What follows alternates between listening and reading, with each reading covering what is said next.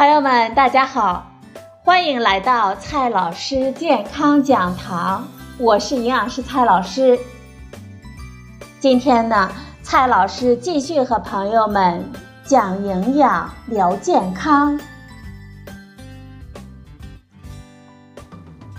今天我们聊的话题是牛初乳的是是非非。牛初乳是一种曾被我们炒得很热的营养保健产品，它所主打的概念就是富含免疫球蛋白，具有增强免疫力的功效，特别是针对婴儿和老年人群。然而，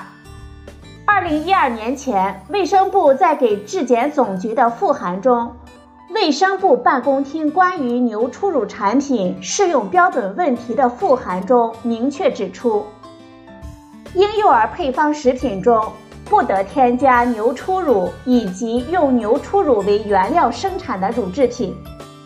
该规定被媒体称为“牛初乳禁令”。禁令一出，很多消费者认为牛初乳存在安全问题，不能给婴幼儿吃。这就使得牛初乳行业一下子从繁荣跌至谷底。就在春节前夕，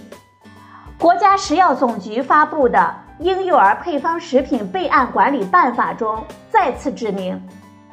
使用牛初乳原料的婴幼儿配方食品不予备案，又将牛初乳的话题呢拉回了我们的关注中。那么，牛初乳究竟有什么问题呢？为什么不允许在婴幼儿配方食品中添加呢？今天呢，我们就聊这个话题。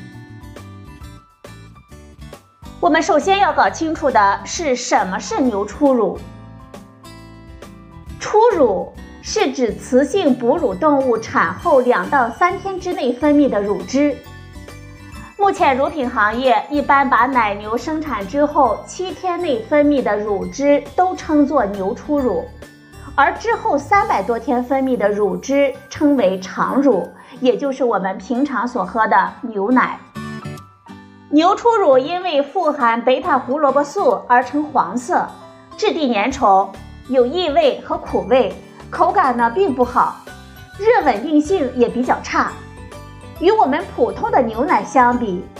牛初乳不仅蛋白质、脂肪、维生素、矿物质等常规的营养成分含量远高于普通的牛奶，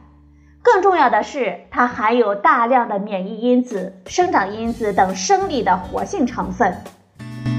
包括免疫球蛋白、乳铁蛋白、溶菌酶、乳过氧化氢酶、胰岛素样生长因子等等。它们对于初生牛犊的被动免疫是非常重要的，能够帮助小牛犊抵抗感染。正因为如此，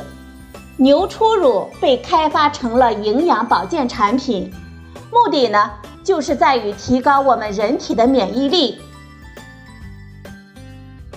既然牛初乳有这样的好处，那么为什么婴幼儿配方食品中不让添加牛初乳呢？这个问题呢，早在二零一二年禁令出台之后，相关的专家就进行了解释。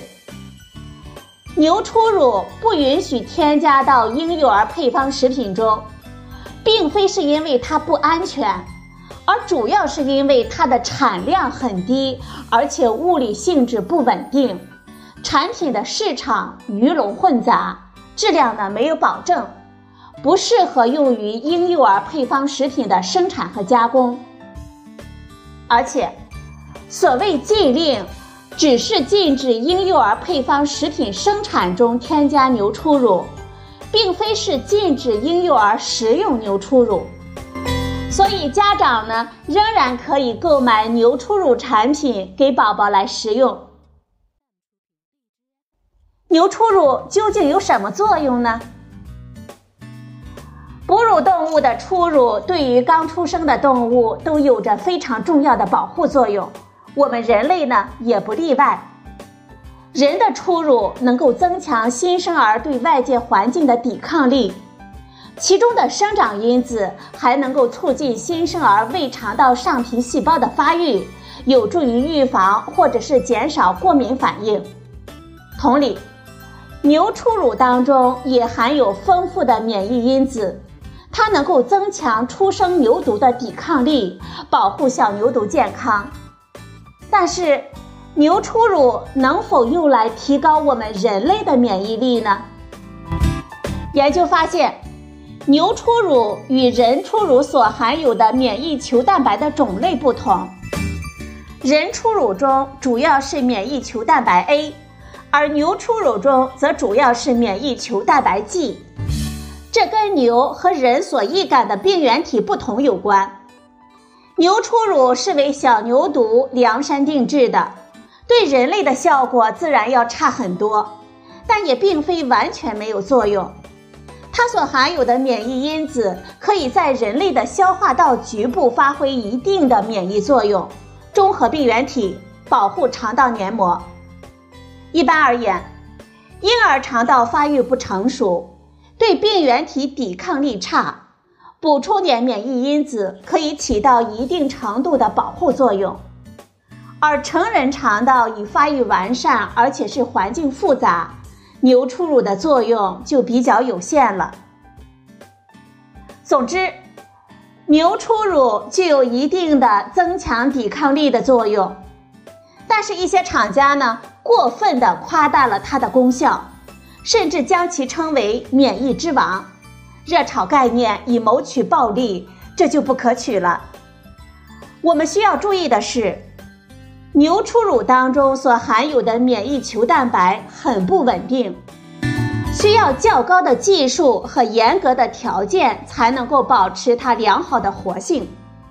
如果采集之后处理保存不当，很快呢就会失活。好了，朋友们，今天我们聊的话题是牛初乳的是是非非。好了，朋友们，今天的节目呢就到这里，谢谢您的收听，我们明天再会。